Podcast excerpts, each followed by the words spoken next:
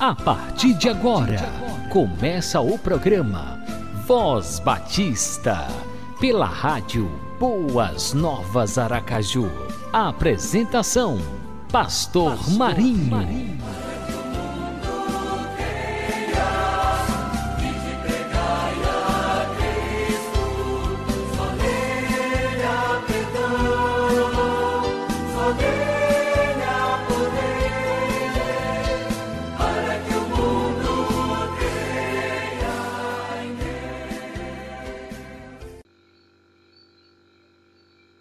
Graça e paz para você que está conectado na Rádio Boas Novas Aracaju.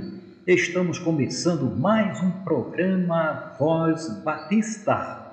Shalom Adonai Shalom. Deus é o nosso refúgio e fortaleza, socorro bem presente nas tribulações. Aquele que habita no esconderijo do Altíssimo, à sombra do Onipotente descansará. Salmo 46, versículo 1 e Salmo 91, versículo 1. São dois textos maravilhosos da palavra de Deus que nos traz muita segurança.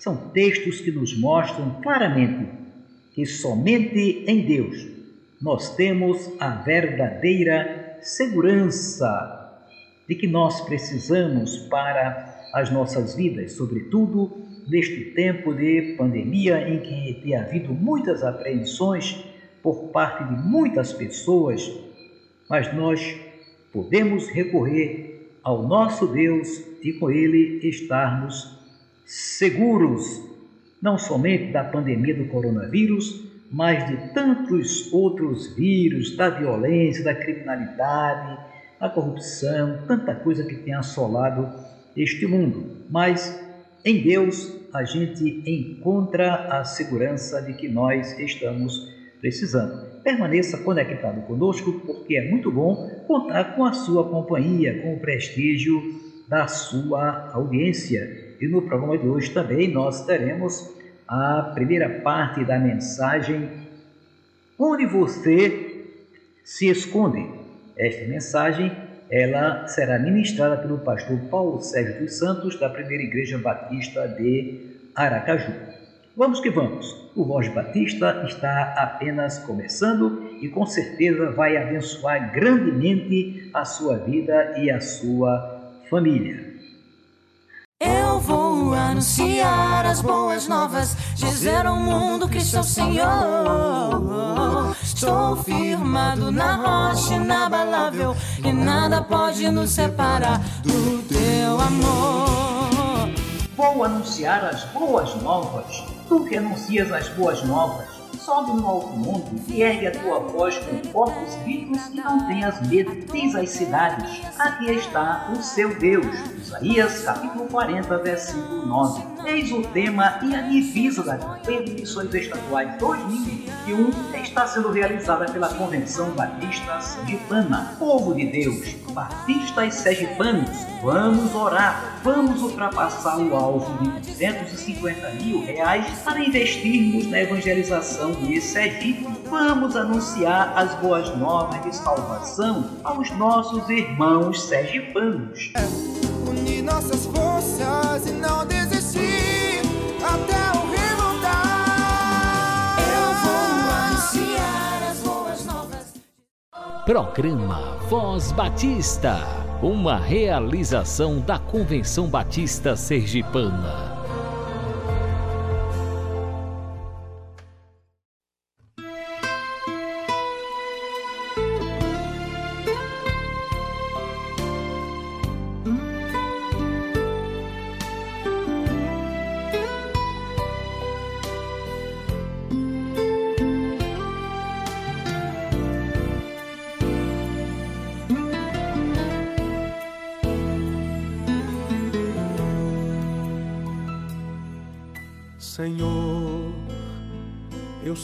Que tu me sondas,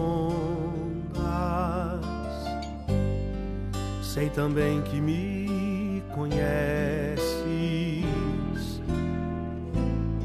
Se me assento ou me levanto, tu conheces meus pensamentos. Quer deitado ou quer andando, sabes todos os meus passos. Ainda que haja em mim palavras, sei que em tudo me conheces.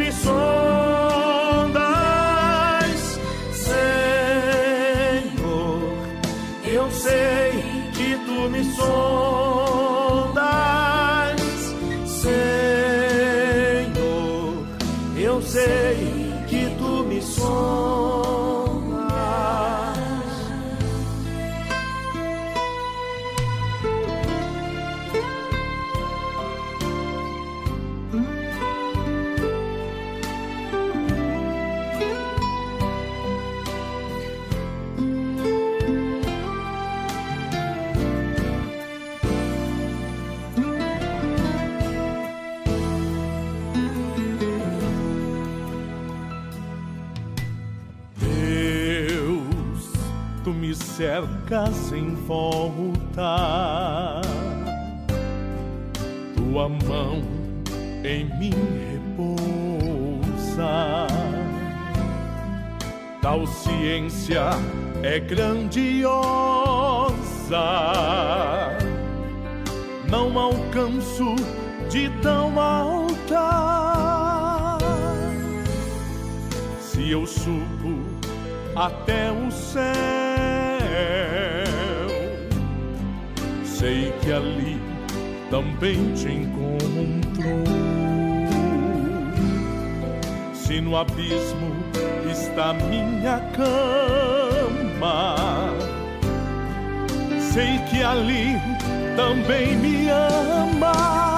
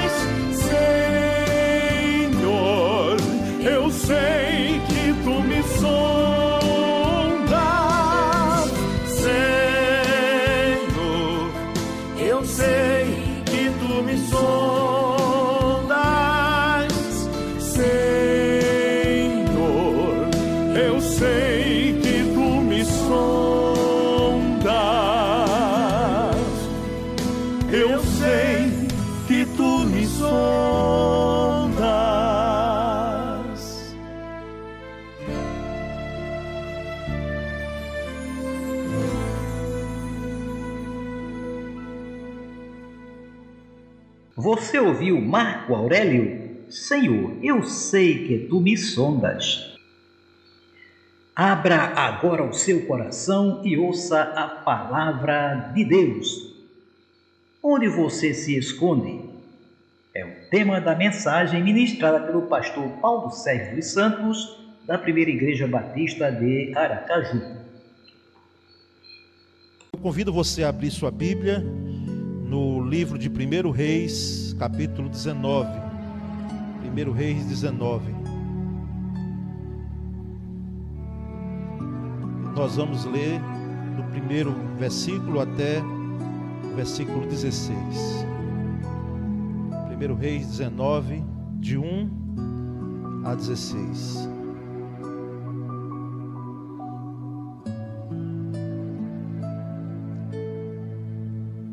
Se lhe ajudar, eu eu quero lembrar que 1 Reis é no Antigo Testamento. 1 Reis 19, de 1 a 16. Eu lerei nova versão internacional. Aqui, os irmãos acompanham a leitura e deixe, por gentileza, a Bíblia aberta, porque nós vamos ministrar em cima do texto. Ora, Acabe contou a Jezabel tudo o que Elias tinha feito e como havia matado todos aqueles profetas à espada. Por isso Jezabel mandou um mensageiro Elias para dizer-lhe que os deuses me castiguem com todo rigor, caso amanhã, nesta hora, eu não faça com a, com a sua vida o que você fez com a deles. Elias teve medo e fugiu para salvar a vida em Beceba de Judá ele deixou seu servo. E entrou no deserto caminhando um dia. Chegou a um pé de gesta, que é um pé de zimbro, sentou-se debaixo dele e orou pedindo a morte. Já tive o bastante, Senhor, tira a minha vida, não sou melhor do que os meus antepassados. Em outra versão, não sou melhor do que os meus pais. Depois se deitou debaixo da árvore e dormiu. De repente um anjo tocou nele e disse: Levante-se e coma. Elias olhou ao redor e ali, junto à sua cabeça, havia um pão assado sobre brasas quentes e um jarro de água. Ele comeu, bebeu e deitou-se de novo. O anjo do Senhor voltou, tocou nele e disse: Levante-se e coma, pois a sua viagem será muito longa. Então ele se levantou, comeu e bebeu, fortalecido com aquela comida, viajou quarenta dias e quarenta noites até que chegou a Horebe, o monte de Deus. Ali entrou numa caverna e passou a noite. E a palavra do Senhor veio a ele: O que você está fazendo aqui, Elias? Ele respondeu: Tenho sido muito zeloso pelo Senhor, Deus dos exércitos. Os israelitas rejeitaram a tua aliança, quebraram os teus altares e mataram os teus profetas à espada. Sou o único que sobrou e agora também estão procurando matar. O Senhor lhe disse: Saia e fique no monte na presença do Senhor pois o Senhor vai passar. Então veio um vento fortíssimo que separou os montes e esmigalhou as rochas diante do Senhor, mas o Senhor não estava no vento. Depois do vento houve um terremoto, mas o Senhor não estava no terremoto. Depois do terremoto houve um fogo, mas o Senhor não estava nele. E depois do fogo houve um murmúrio de uma brisa suave. Quando Elias ouviu, puxou a capa para cobrir o rosto, saiu e ficou à entrada da caverna. E uma voz lhe perguntou: O que você está fazendo aqui, Elias? Ele respondeu: Tenho sido muito zeloso pelo Senhor, Deus dos exércitos. Os israelitas rejeitaram a tua aliança, quebraram os teus altares e mataram os teus profetas à espada. Sou o único que sobrou e agora também estão procurando matar-me. O Senhor lhe disse: Volte pelo caminho por onde veio e vá para o deserto de Damasco. Chegando lá, unja Azael como rei da Síria, unja também Jeú, filho de Nissi como rei de Israel, e unja Eliseu, filho de Safate, de Abel Meolá, para suceder a você como profeta. Amém. A título de introdução, irmãos, quero lembrar aqui alguns que estão aqui sentados, certamente brincaram, uma brincadeira infantil, que a nova geração de celular, tablet, infelizmente não conhece ou se conhece não tem brincado, chamada esconde-esconde, ou chamada brincar de se esconder. Eu não sei quantos aqui dos irmãos participaram dessa brincadeira infantil. Digo isso, irmãos, porque aqui não é uma brincadeira. Aqui, o caso de Elias, o profeta, ele foi para a caverna não por uma brincadeira. Ele foi por algumas questões que nós vamos tratar aqui no texto, porque o próprio texto é quem coloca diante de nós. Mas eu preciso inicialmente também, até porque os dois primeiros versículos desse texto, versículo 1 e versículo 2, se alguém que não tem o conhecimento da Bíblia e do contexto da Bíblia, das Escrituras, pode ler aqui e dizer: Meu Deus, como é que pode? O profeta Elias fez isso. Dentro desse contexto aqui, irmãos, é preciso que se diga que nós estamos diante de uma de, uma, de um outro momento da história. Hoje, com os nossos olhos, eu sempre costumo dizer, com os nossos olhos hoje, em pleno século 21, nós não temos em hipótese alguma como defender isso que o profeta Elias fez. Até porque um escritor português já falecido, mas deixou a sua obra, José Saramago, ele foi um crítico assintoso das escrituras, porque por questões ideológicas. E ele inclusive fez citação de que a Bíblia é um manual de maus costumes. É um manual de crueldade.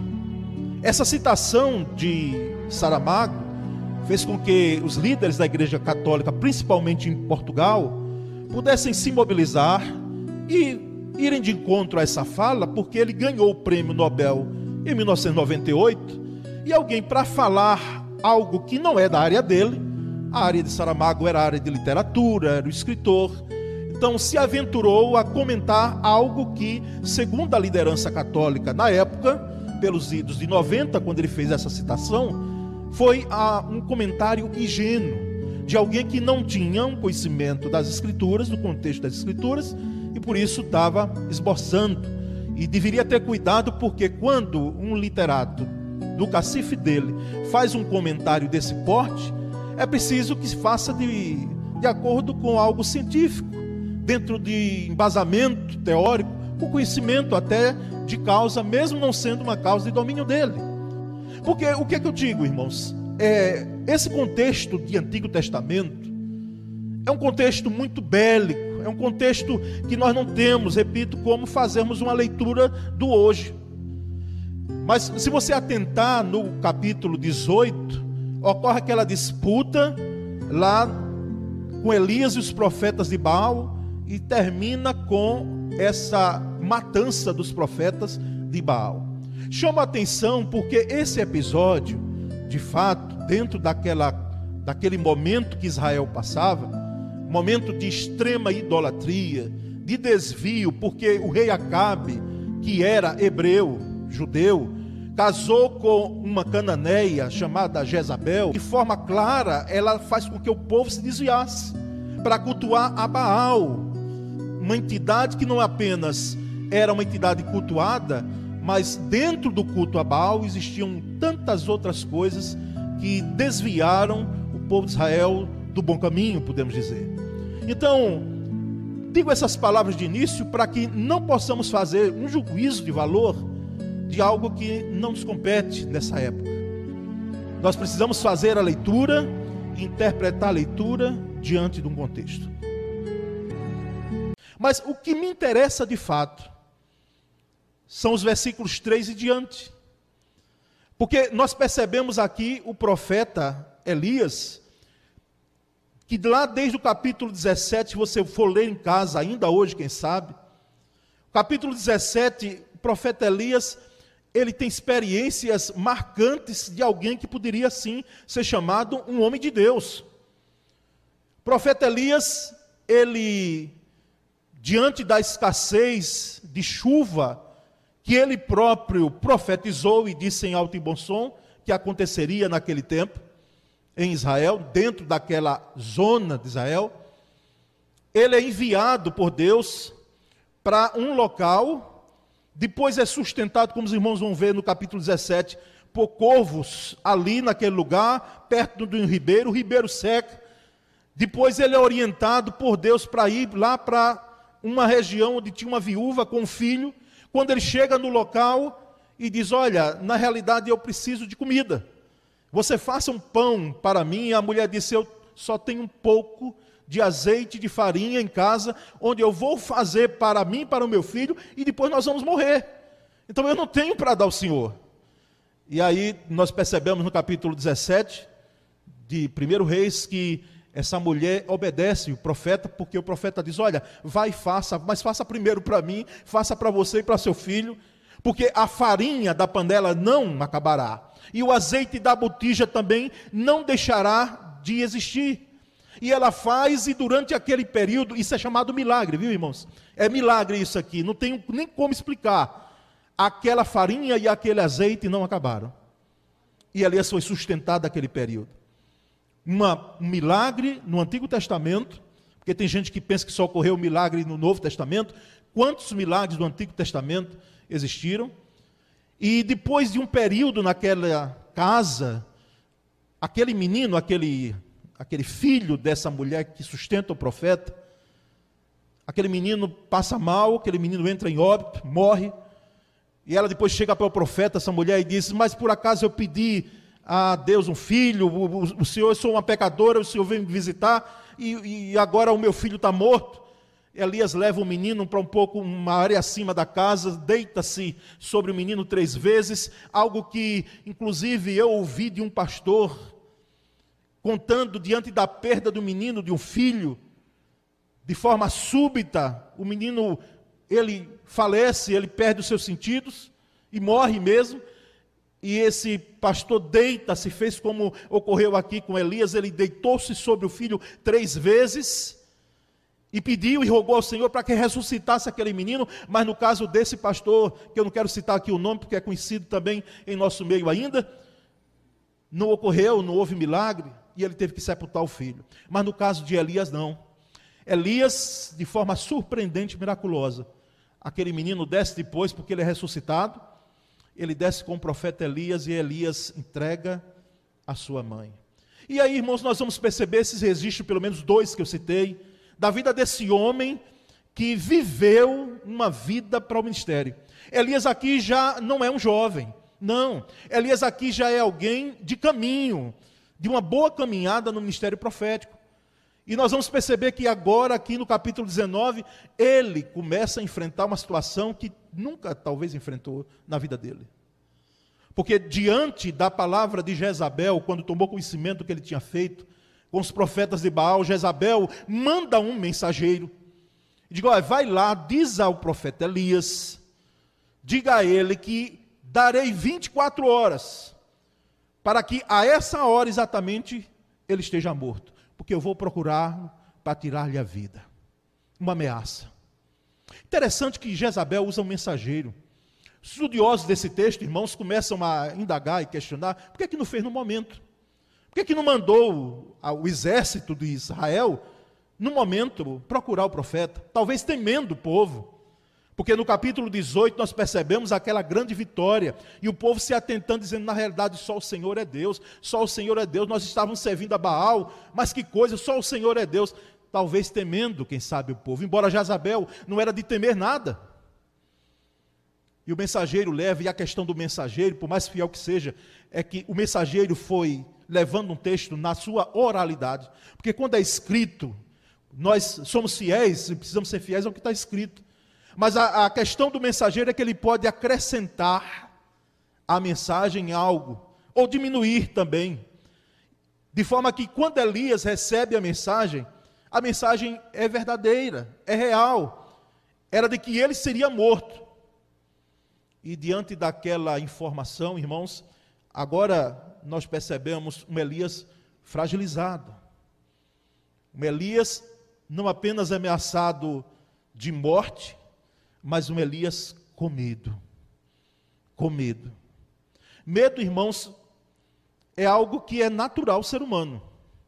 Se você disser, eu não tenho medo, você, você não, não, está não está bem, você não está com seus sentidos bem, porque nós naturalmente temos um medo que é plenamente compreensível dentro de uma esfera humana. Existe um medo que é excessivo, e aí a ciência principalmente a psicologia ou psiquiatria, que pode dizer melhor, vai dizer que isso é doentio. Mas o medo é natural, o medo de preservar a vida. Quando Elias ouve aquilo, ele sai de fato dali daquele lugar e sai correndo, porque ele teve medo. Nós estávamos estudando aqui, domingo passado, na escola bíblica presencial, e alguém falou de forma clara de que o bom das Escrituras, o bom da Bíblia, é que ela não esconde o erro, ou os temores, ou as fragilidades dos, seus personagens. Note que os, eram homens que tinham uma proximidade, vamos dizer assim, com Deus, mas a Bíblia não coloca debaixo do tapete as suas vulnerabilidades. Elias, o profeta, foge dali com medo. E ele vai, diz no versículo 3, que ele teve medo e fugiu para salvar a vida. E em Beceba, ele deixa o servo dele, Eliseu. Deixa ali em Beceba. É como se dissesse para Eliseu: Olha, Eliseu, a história agora é comigo apenas. Você não precisa ser morto por minha causa, porque fui eu quem coloquei a cabeça prêmio. Jezabel quer me matar e não a você, então fica aqui. Fica aqui em Beceba. Mas essa é uma primeira leitura. Ele querendo, quem sabe, preservar a vida do servo Eliseu, que era jovem naquele tempo. Mas também dá a entender de que Eliseu estava ali ficando porque Elias não queria a companhia de ninguém. Ele queria ficar isolado. Esta mensagem continua no próximo programa. Eu vou anunciar as boas novas, dizer ao mundo que sou Senhor. Estou firmado na rocha inabalável e nada pode nos separar do teu amor.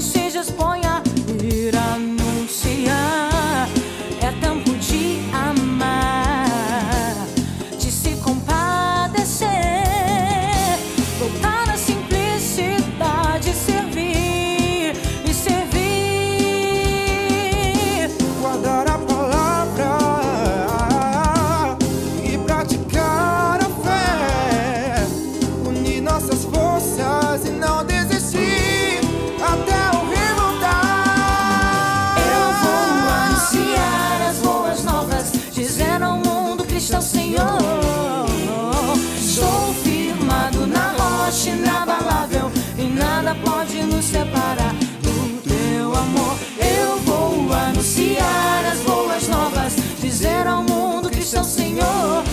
Usar minhas mãos, meus talentos, dons, o meu tempo. Usa-me, Senhor, estou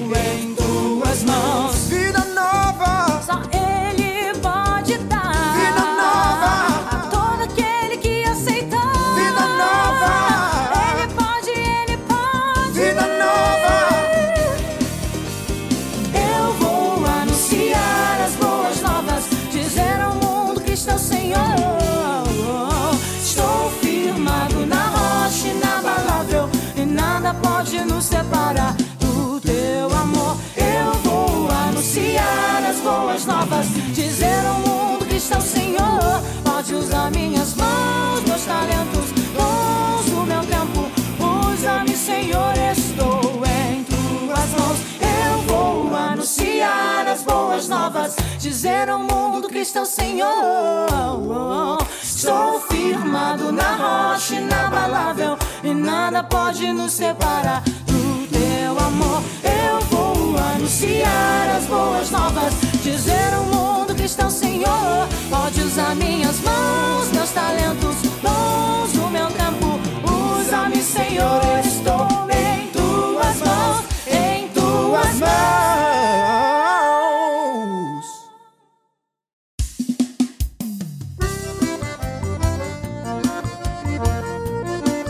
Prezados batistas sergipanos, graça e paz. Estamos começando uma nova campanha. Vou anunciar as boas novas. Campanha Missões Sergipe 2021.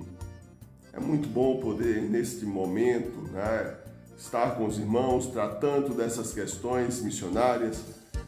Sei que no ano difícil ainda, esse ano 2021 será um ano ainda muito difícil com essas crises que estamos vivendo na saúde, mas sabemos que o Senhor Deus está conosco. Nosso campo missionário está continuamente em serviço. Nós não paramos em nenhum momento. Pelo contrário, estamos ainda com muita demanda. Famílias necessitando de apoio social. Nossos missionários estão no campo desenvolvendo as suas atividades normalmente, apesar de alguns templos ainda fechados. mas a família, as pessoas né, ainda precisam ouvir do Senhor Jesus Cristo. E nós não podemos parar. Estamos com todos os cuidados, é claro, né, todas as questões sanitárias sendo levadas em consideração. Mas quero fazer um desafio aos irmãos, que esse ano 2021 seja tão profícuo como foi o ano passado.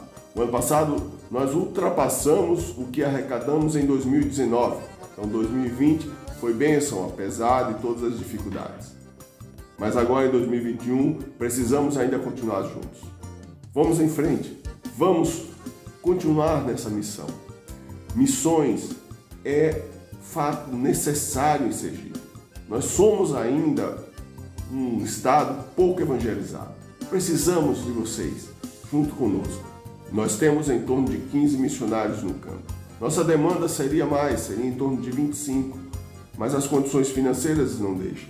Mas sabemos que os irmãos continuarão nos ajudando, nos apoiando, nos dando condição de trabalho. Vamos anunciar juntos.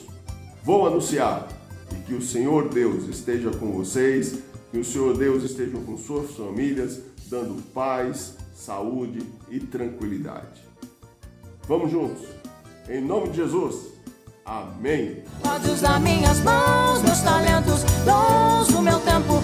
Usa-me, Senhor, estou em tuas mãos, em tuas mãos.